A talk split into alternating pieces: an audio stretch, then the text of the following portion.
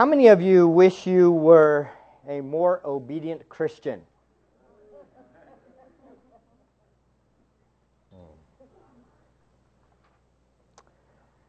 We all would love to be more obedient, right? MacArthur states that one of the greatest displays of worship is our obedience. The way we worship our Father, and it is most evident, is by our submission to Him and obedience to Him. We say in our obedience, "You are our Father, and we want to honor you and do what you say." I believe this sermon series holds the key to a more obedient Christian life. So I want to briefly step back for a minute and kind of give you an overview of where we have come from and where we are going with this series. Ultimately, we are learning about our, our identity in Christ as children of God. We will also focus then on, in the future, on the effects of our status as children of God, how children of God live in the world, filled with billions of lost people, led by the Father, the devil. So how do we live an obedient life? I think it's all based on our understanding of our identity in Christ as children of God.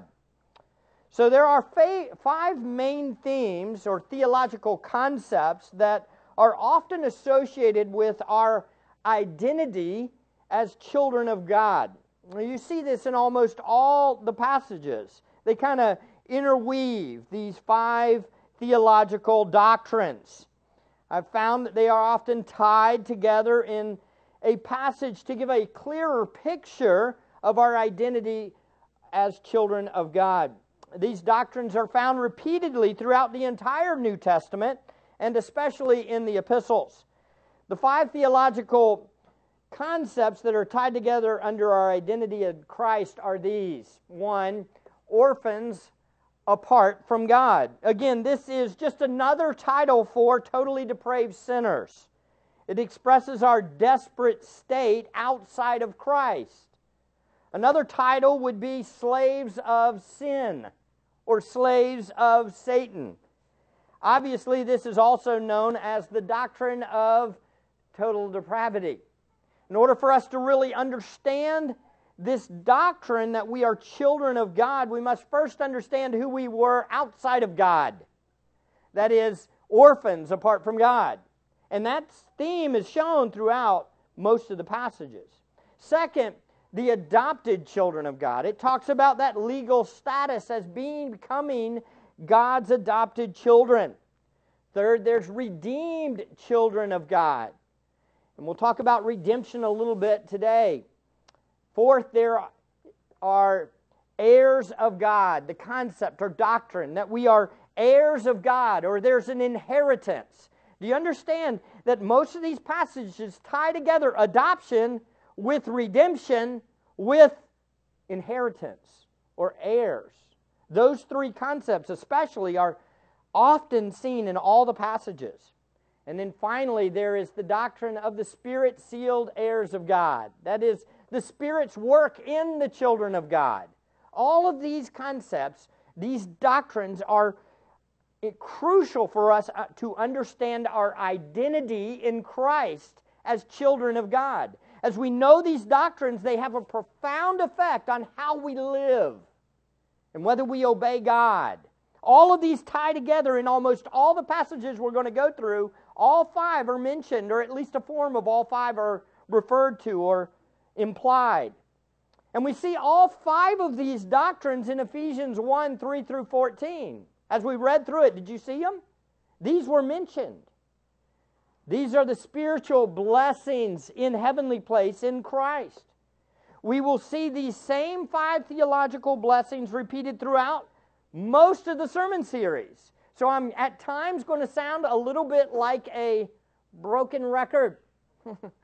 But it's interesting that if God repeats it so many times, then I guess He wants us to get this concept in our head, right? I think it also implies something. It implies that we aren't prone to remember who we are in Christ.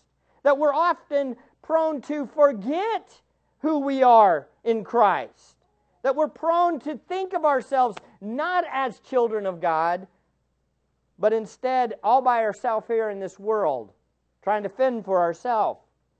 I'm convinced these themes presented together are like a character sketch of every true believer in Christ. This is who we are. As we understand these biblical doctrines, we will then know our calling, and we will know our identity as children of God. If we understand our identity as children of God, what are we going to do? We're going to be empowered to obey our Father. We're going to look like children of God.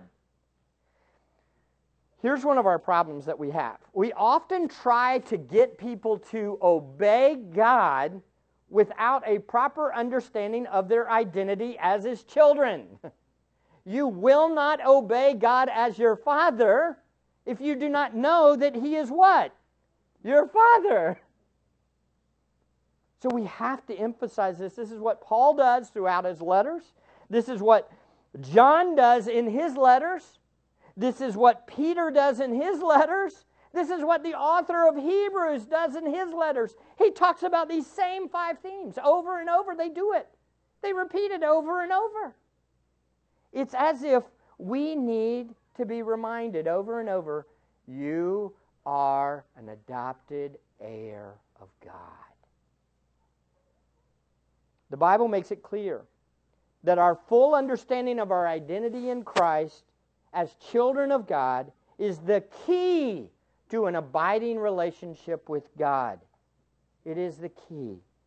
If you are walking in doubt over whether you are a loved child of God, you will not glorify God. Period. Did you hear me? If you are walking in doubt, you will not please your Heavenly Father. Nothing you can do will please Him. We won't love the brethren either, will we? We won't love our brothers and sisters. Why? Because we won't be walking in that identity as children of God. And we will look more like the world than God's children. That's a fact. That's it. That's it in a nutshell. That is the Bible. That is the new covenant relationship. I believe, listen to me closely, the enemy has one main agenda for every believer in Jesus. He has one main agenda. Make you doubt who you are in Christ. He wants you to doubt that you are a child of God. He wants you to question whether or not you are really loved by the Father. That's what he wants you to do. And he's attacking us in every direction as believers. And then, what happens? He makes us look like the world. If we're not thinking properly about who we are in Christ, that He is our Father, that we are loved by Him, we are adopted, and we have it, we are heirs to the King. When we have that in our mind, we're going to obey Him. But when we don't have that on our mind, and we're doubting that, we're not going to obey Him. We're going to walk in guilt. And obedience is impossible. This is why Paul, speaking to the church in Ephesus, a church that's strong, he repeats these themes for three chapters. He spends all three chapters saying, you are an heir of God. Praise your Father. And then, in Romans, guess what he does? He does the same thing. What does Peter do? The same thing in First Peter. Inheritance. If you address God as your Father, live that way. All of these are the repeats. It's the same thing. If we think about it, one of the most obvious identity markers for all of us is our earthly fathers and our earthly parents, right? This is what the world identifies most of the time with. We grow up being someone's daughter or son. someone's brother or sister, someone's cousin or nephew or niece. Often, who we live with is who we identify with most. Yes or no? Is that not true? You identify with who you live with. Okay, now this is so cool, because throughout the book and throughout all the epistles, guess what he tells you to do? Live with God. Abide with Him. Dwell with Him. What's he trying to tell us? Stop. Stop identifying with the things that you have been told to by the world, and start identifying with what? God, who is your Father, and you are an heir. Think different. You are no longer a child of Satan. You are now a child of God. Oh, this is so good, isn't it? Are you not encouraged? I am. I, this is it.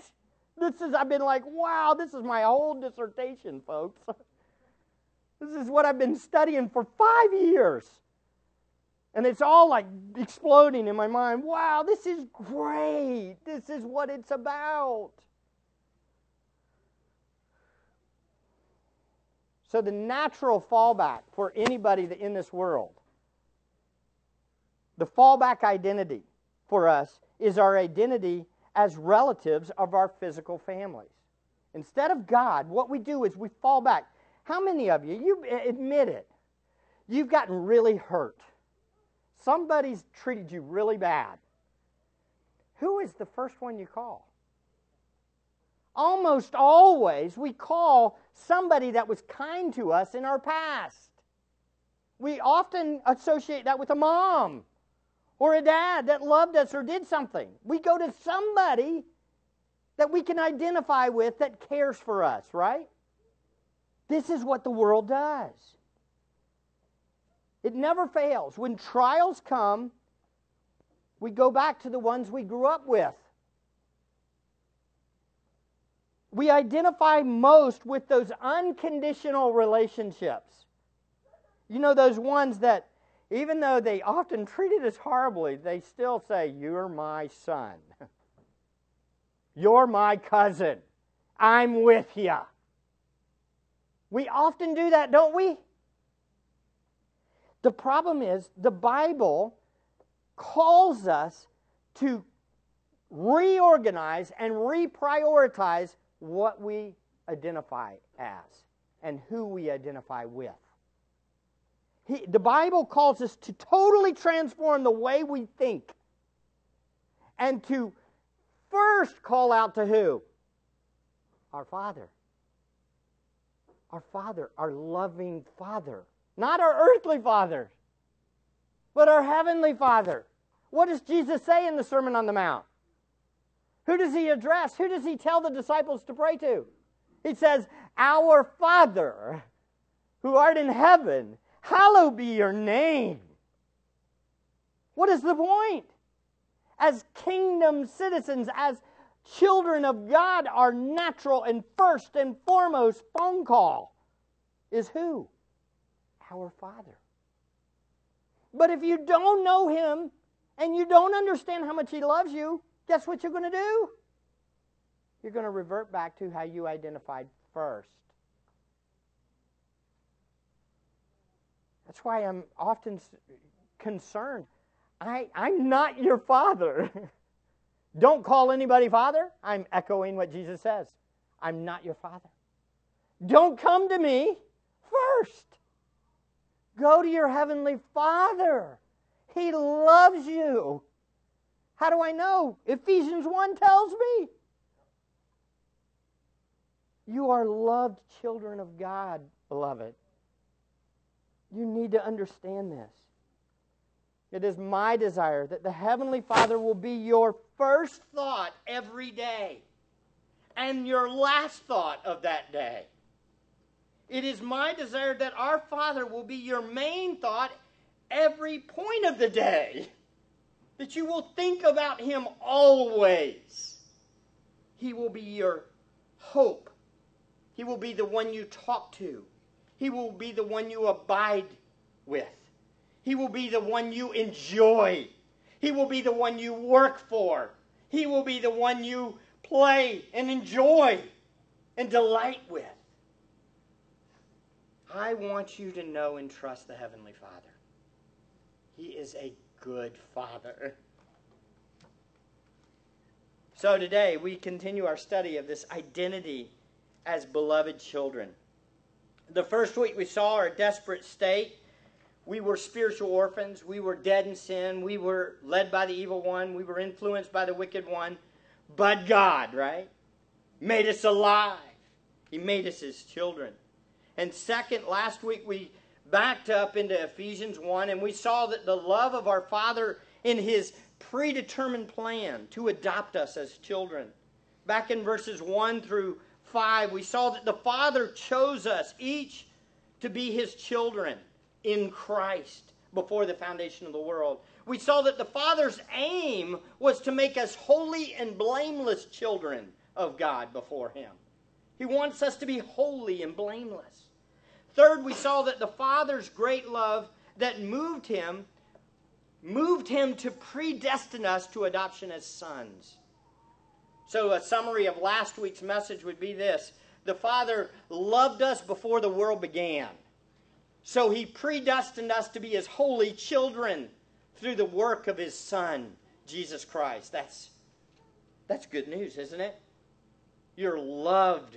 You are loved by God. Now, I do want to put one little caveat here. If you have not repented and believed in God, you're still back in chapter two, verse one to three. But the good news is, is if you will repent, that is, turn from your sin and embrace God, His Son that came to die for you, you too will be adopted children of God, if you will believe. So let's pick back up here. Look in verse five. It states, He predestined us to adoption as sons through Jesus Christ to Himself, according to the kind intention of His will. Now, I don't have time to preach the a whole book of Ephesians here, obviously, and we, as slow as I'm going, we might not ever get through this thing. It's really going to turn into a sixty-week study on, on it. It's only supposed to be twelve weeks, by the way. So I'm going to have to skip through things. We don't have to kind of fly through things. But here we see the basis of our Father's choice of us. Why did He adopt us?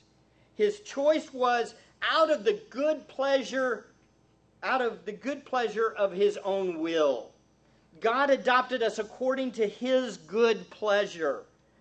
Our Father took great joy in making us His children through His own Son's death, burial, and resurrection. He was pleased to what? Crush Him. Why was He pleased to crush His own Son? Because He was pleased to make us His children through His Son's death. He was pleased to make us His children. Now, this is shocking to us because we are prone to pick our friends by what they do for us. You hear me? Often, if we think about what God would do, we would think that God will pick me if I'm good. But God did not pick me because I am good. He picked me because of His good pleasure. He found joy in picking this wicked, wretched sinner. Can you believe it? How many of you take joy in making friends of your enemy? Oh, let's take it one more step. How many of you take joy in making sons and daughters of yourself those that hate you? How many of you would adopt somebody that will look at you in your face and spit in your face and say, I hate you? How many of you take joy in that? None of us. But God takes great, great pleasure in adopting sinners like me and you. Wow. This is, isn't this amazing? Next we see here the purpose of His choice. It says, to the praise of the glory of His grace, which he freely, graciously gave to us in the beloved, in Christ Jesus, the loved one, is literally what that means. Again, I can't develop this completely, but here what we see is God chose to make us his children to demonstrate, to show the glory of his unmerited favor towards us. God did this to show the whole creation, to glorify himself, to show he is a gracious Father. Oh, folks, this is so important. Isn't it, isn't it just like us, though? The God we present to the world is often this mean and vindictive God. We don't present this kind of message. But God saved sinners like me and you. Why? So that he could show that he was a gracious God.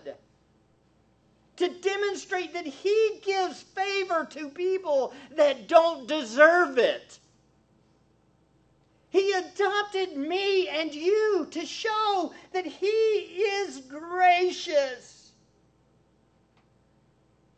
If we know this God, folks, do you understand? If you know this God, who will be the first one you go to? The grace giver. But if you don't know this Father as your gracious Father, then what you're going to do is you're going to go everywhere to get help except the one that gives grace. Oh, do you see why Paul says in, in Ephesians one fifteen to the end, he says, I just want you to know the hope of your calling. I just want you to understand this full calling that's being described in three to fourteen. Because if you understand that, guess what you're going to do? You're going to walk according to the calling. You're going to look like the Father who graciously chose you. Adoption in our world, even adoption, when we adopt children in our world, it fails to fully reveal this kind of grace. It can show small glimpses, but not nearly the depth of God's grace in adopting us. Why does it fall short? Well, here, let me, let me tell you why adopting kids in this world falls short of the glorious grace of our God in adopting us into his spiritual family. In physical adoption, we don't know all that will happen with a, a child we adopt. We don't know everything. When we adopt a child, we as parents are very limited in our knowledge of what we are bring, bringing into our life. We don't really get it. Folks, do you understand? Samuel's on the other side of the planet, and right now we're about to bring him into our house, and we really have no clue what's he like. We've gotten a couple videos, and most of the videos show him not smiling. But then again, I've heard in Asian culture, they don't smile for pictures. Even though the ladies that were taking care of him were smiling. We could be adopting somebody that's what? Going to be totally angry and hate us the rest of his life. Wow. But we, we don't know that. We kind of are hoping what? He's going to see that love and he's just going to start loving us. We don't know the number of times they will reject our authority. Can you imagine? How many children would you adopt if you saw all the times that they were going to disobey you and reject you? You could see every one of them. Every time they were going to get mad at you. And you could see the full depth of it. How many of you would sign up to adopt a child? Probably none of us.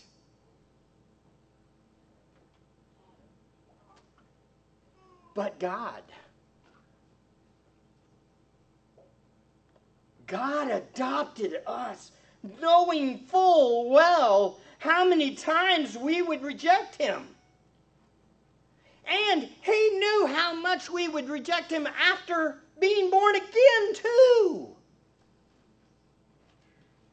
He adopted us knowing that despite the Spirit indwelling our souls, we would still grieve the Holy Spirit numerous times in our lives. This is a loving Father, a gracious Father, more than we can imagine. We don't know our children's behavior, but He knew ours fully. And He still chose to adopt us as His children.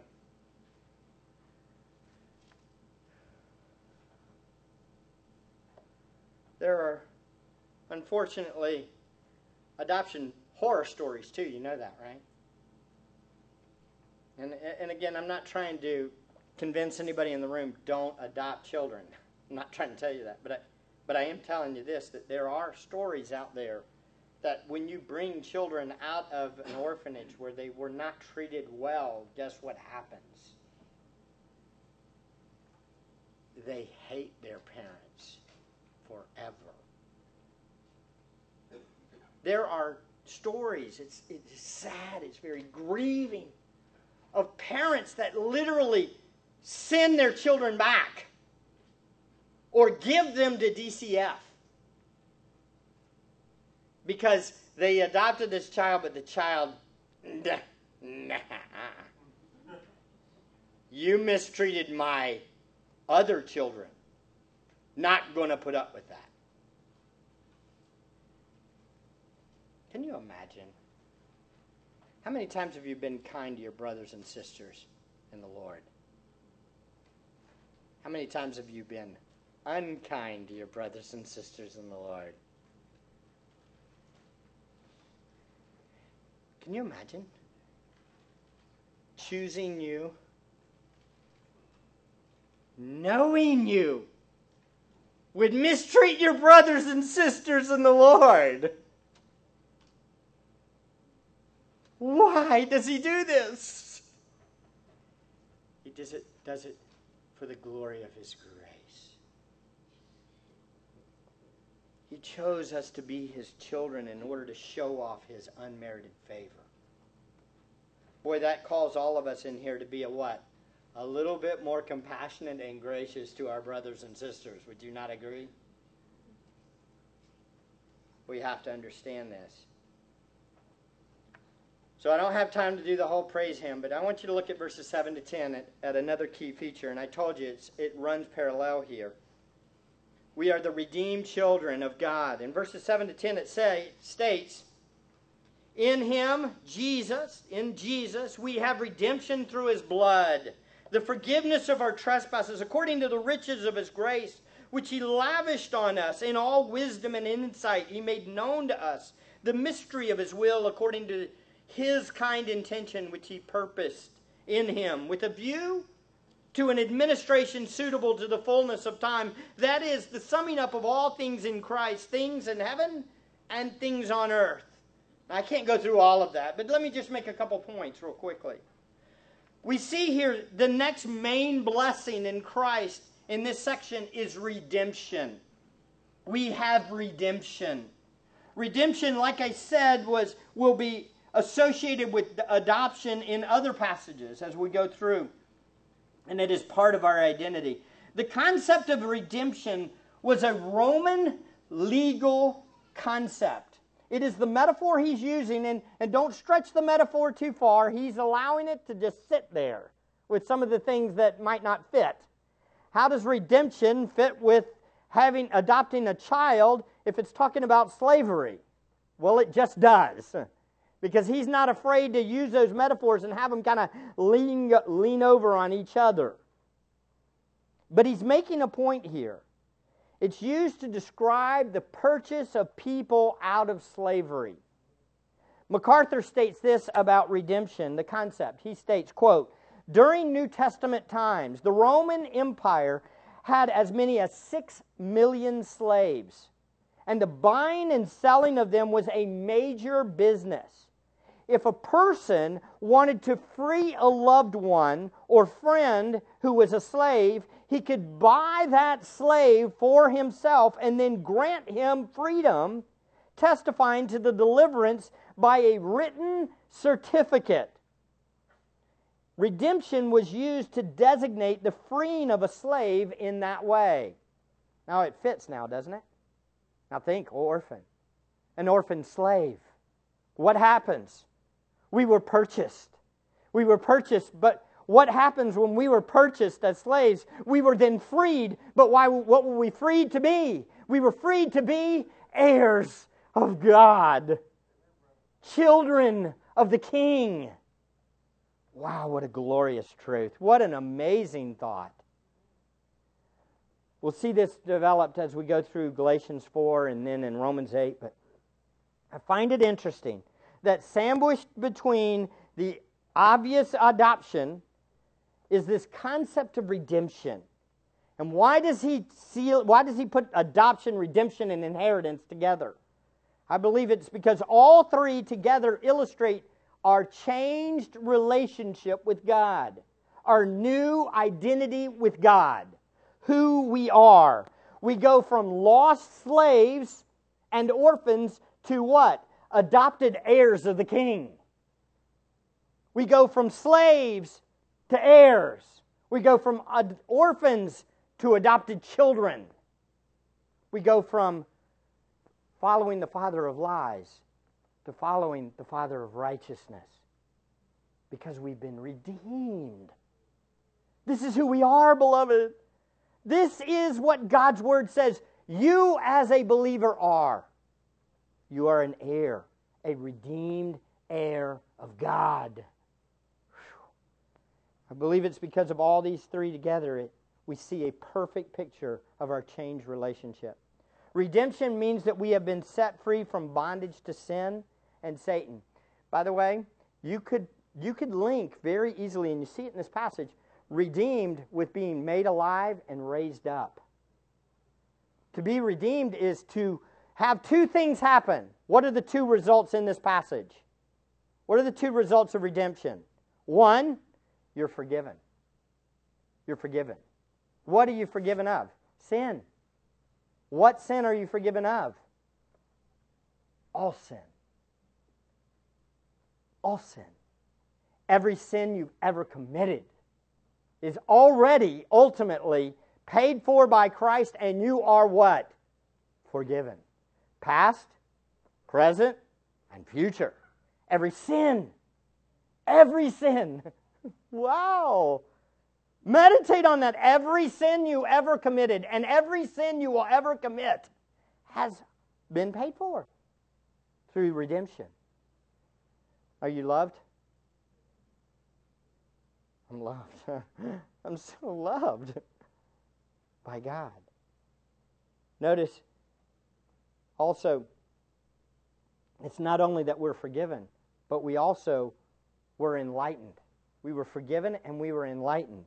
That's that whole section. I'm not going to develop the whole thing, but it ultimately says, in wisdom and knowledge you have been made known, or you, He has made known to you the mystery of His will. And what is the mystery of His will? That Jesus Christ will be preeminent over all. That Jesus Christ is Lord over all. What do you know if you are a believer? Jesus Christ is what? Lord over all. You know that. You understand that. Why do you know that? Because God redeemed us. He made us alive.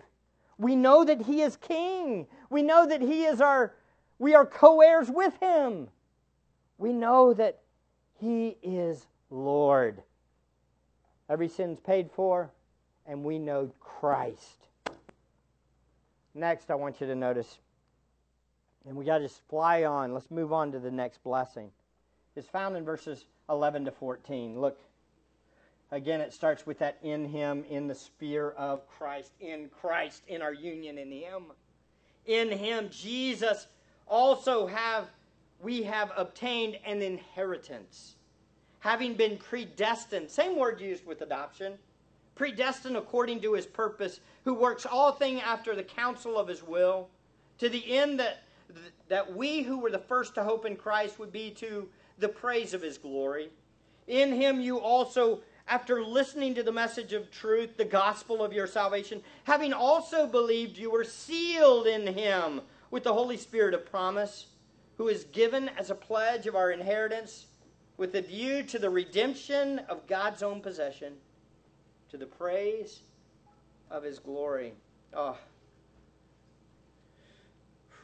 uh, there's, you could write a book on that, that's a paragraph. You could write several books on the glory of this passage. Revealed the blessings that are in this passage. Just a couple of observations. Notice first, in Christ also we have obtained an inheritance. That word inheritance is synonymous with the idea of being an heir of God. An heir with Christ. An inheritance is what? It's the idea of what we get from somebody else when they die is what we often think, right? When somebody dies, they give up their inheritance. They give the inheritance to the next in line. It can be translated here one of two ways. It can either be translated as we have been made an inheritance, or we have obtained an inheritance. So which one is it? Well, I, I think... I, I've gone back and forth over the years. I lean more now to we have obtained an inheritance. But either way, both are true. Because the fact of the matter is, in Scripture, throughout Scripture, we're both God's inheritance. We saw that where? In Psalm sixteen that we read today. But we also, what? Obtain an inheritance. Which, by the way, is who? Him. He is our inheritance. Oh, you don't... You're like, what? I'll explain. We were given an inheritance in Christ. Again, in Christ we have obtained this inheritance. We are co-heirs with Christ. Beloved, I don't think we can come close to even comprehending the fullness of what this means for us to be given an inheritance from God. We are so worldly minded, we have really no idea how worldly minded we are. We, we are so focused on what the world tells you is a good inheritance that you don't even know what a good inheritance is. You, are you listening? I'm going to say that again. Listen closely. You hear me? Listen close. We are so worldly minded that we don't realize what a good inheritance really is. We think a good inheritance is what? Getting rich. Right? That ain't a good inheritance. That's a lousy inheritance. That's a horrible inheritance in comparison to the inheritance that we're going to get.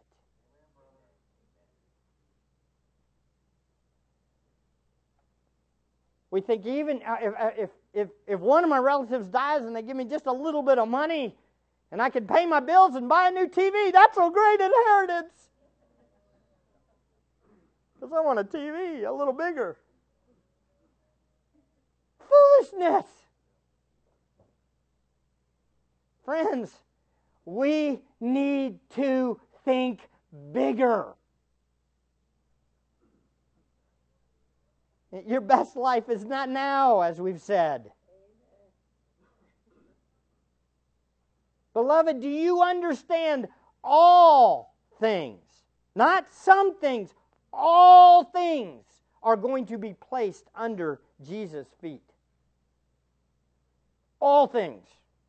That is, every single household. Every city block. Every city council, every state government, every federal national government, every star in the sky, every galaxy in the universe are going to be put under his feet. That is his inheritance. Everything is his. and everything is being put under his feet. And he is going to share that with his children.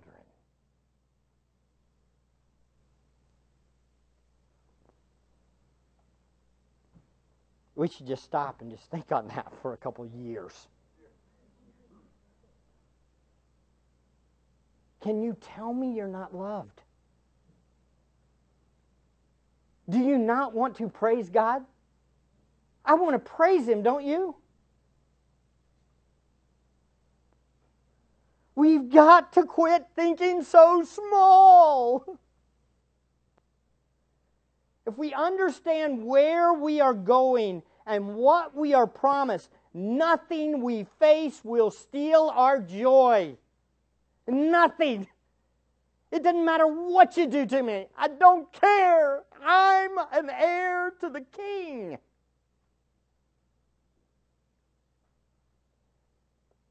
No, I'm not saying there won't be grief. There'll be grief.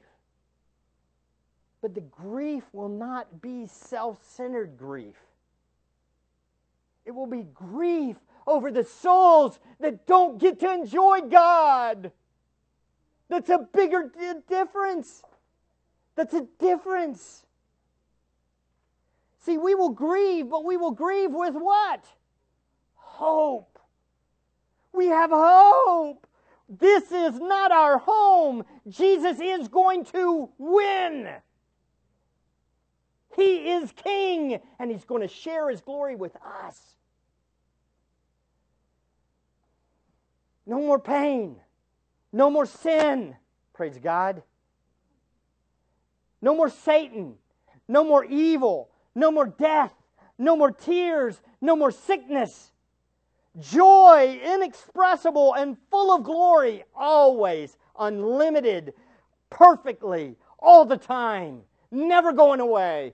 Perfect joy forever and ever and ever. Give me Jesus. How about you? That's enough. That's all I want. I don't care. Take everything I have. I don't care. Christ is what I want. That's how Paul was thinking. That's why no matter if he's in jail or whatever, he still what? Rejoices in the Lord always.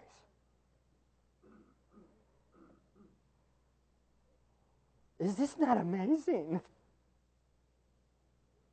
I don't think like this all the time, do you? It's that dry, dingy doctrine that we're preaching here at Grace Bible Church of Tampa. That's what people tell us. It's so dry. You're just teaching this doctrine. These doctrines are why I live. And they're why you live too. Do you understand that angels worship God night and day all the time? And they're not going, hey, God, can I have a little break to watch a little T V? hey, hey, so you, you know, I saw that Pokemon Go game. Can I play it a little bit? What? I don't want to be a Pokestop. That will show up again. I want to be a Jesus stop. I want to be the place that can't wait to be with Christ. I want to be the place where Jesus is so much about my life that it doesn't matter what happens around the world. I just walk around in total, utter awe of His glory. That's what I want. How about you? If the best we hope for in this, in this world is a house and a two-car garage and two point five kids and a spouse that loves us, guess what? This world is enough. Because as a whole, the world can might be able to give you some of that. But beloved, that is not... That is not where our hope is. This speaks to every single person. This speaks to every child. This speaks to every married couple. This speaks to every person that is divorced. It speaks to every single person in this room. Listen to what Jesus said in Matthew six nineteen. Do not store up for yourself treasures on earth, where moth and rust destroy, and where thieves break in and steal. But store up for yourselves treasures in heaven, where neither moth nor rust destroy, where thieves do not break in and steal. For where your treasure is, there your heart will be also. If our treasure is what the world has to offer, then our hearts will always be worldly. And we will never be satisfied because this world does not offer satisfaction. It doesn't. It's fruitless. It dies. Everybody in this room will die. Your loved ones will die. Even the closest people you have will die. Where your treasure is, there your heart will be. John said it this way, do not love the world nor the things in the world. If anyone loves the world, the love of the Father is not in him. Ooh. Wow. Truth, right? For all that is in the world, the lust of the flesh, the lust of the eyes, and the boastful pride of life is not from the Father, but it is from the world. The world is passing away, and also its lust. But the one who does the will of God lives forever. But if our hope is in our inheritance in Christ, then everything we do will be to promote and exalt our Lord Jesus Christ. That's what we will be about. In everything. Why do we go to our job? To exalt Christ. Why do we love our spouse? To exalt Christ. Why do we take care of our kids? To exalt Christ. Why do we buy a house? To exalt Christ. Why do we have a vehicle? To exalt Christ. All those things are only a vehicle for us to what? Exalt Christ. To make much of Jesus Christ. That's all we're about. Because our treasure is not here. Our treasure is in heaven with Christ. Are y'all enjoying? Can you tell I'm enjoying? If I could just put this in my head and just play it over and over and over again. Second, we began to enjoy our new identity when we believed in the gospel. It says it, in him you also, after listening to the message of the truth, the gospel of your salvation, the good news of Jesus Christ, of your salvation, having also believed. When we heard the message of truth, when we heard the the heard and embraced the good news of Jesus, what He did for us, that He died for us, that He rose from the dead, that He's victoriously reigning in heaven, and one day He's coming back for us. When we heard that and we embraced that, that's when we became heirs of the King. We were promised an inheritance. When we hear the message of Jesus Christ and really understood and believed, we were saved. We were redeemed, we were delivered, we were adopted, we were guaranteed an inheritance. You know, I think sometimes we don't really value this message as much as we should. I think evidence of this is we value so many other things way more than we should. Isn't that true? We value everything but what really matters. What we think about, what we talk about, what we meditate on, what we share with others, what we exalt, if it's our Father's love in Christ, if that's what it is, then we really get the gospel. If not, our main goal is probably the treasures of this world. Brothers and sisters, do you understand that heaven is heaven because we are with God? Do you understand that in John fourteen, when Jesus was about to depart, and he tells him, what does he tell him? He says, do not let your heart be troubled. I'm going to give you a new car and a nice house. And it's going to be really good because you're going to be rich. He did not say that, did he? And then people say, "What? He's going to give you a mansion." I don't even think that's the main point of that passage. I heard a professor once say that. It's all about a place. It ain't about a place. Listen to these words. Do not let your heart be troubled. Believe in God. Believe also in me. In my Father's house are many dwelling places. Okay, you can call it mansions. If it were not so, I would have told you. For I go to prepare a place for you. Oh, it is about a place. If I go and prepare a place for you, I will come again and receive you to myself, so that where I am, you may be also. Yeah, read the whole section and leave off the punchline. So that where I am, you may be also. That's the point. We get to be with God without these sinful bodies.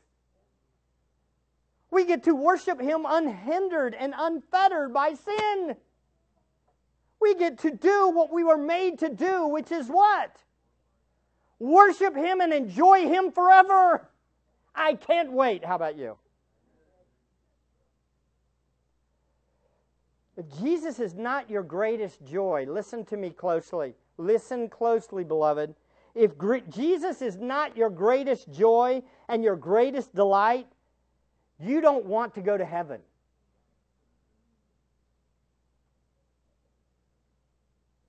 Why? Because He's all that at heaven. It's all about Him in heaven. And there is nobody up in heaven saying, what about me? What about me? You know, no. We get to be with God. And that's all we want, right? That's our inheritance. Our identity in Christ is secure too. And let me tell you why I know. Listen to me. Y'all are going to, this is, ah, I'm, not, I'm out of time. But you got to hear this. This is so important. And we'll close with this point. And then I'll pick it up and then I'll kind of launch into the second half of the book. Now listen closely. You got to listen, okay? I said, what is our inheritance? Our inheritance is who? Christ is God, right? It's fully seen and enjoying God. Right? Our inheritance is, our heaven is knowing and enjoying God fully, right? So what did God do? Do you have eternal life now?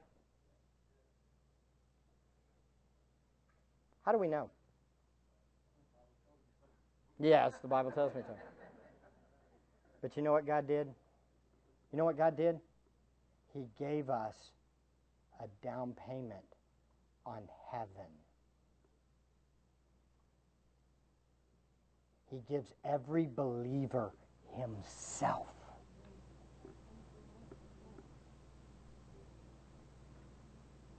We who are God's children have a glimpse of heaven now.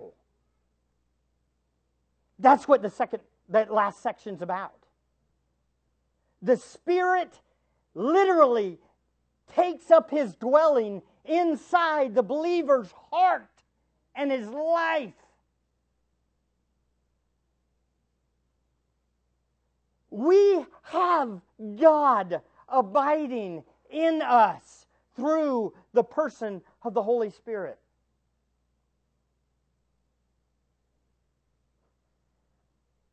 So, beloved,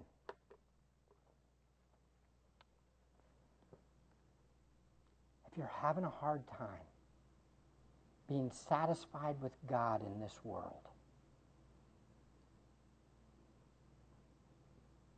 Is it possible that you would not be satisfied in heaven too?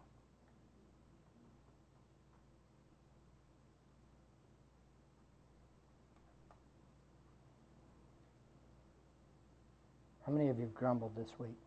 Complained? Anybody willing, brave enough to raise your hand?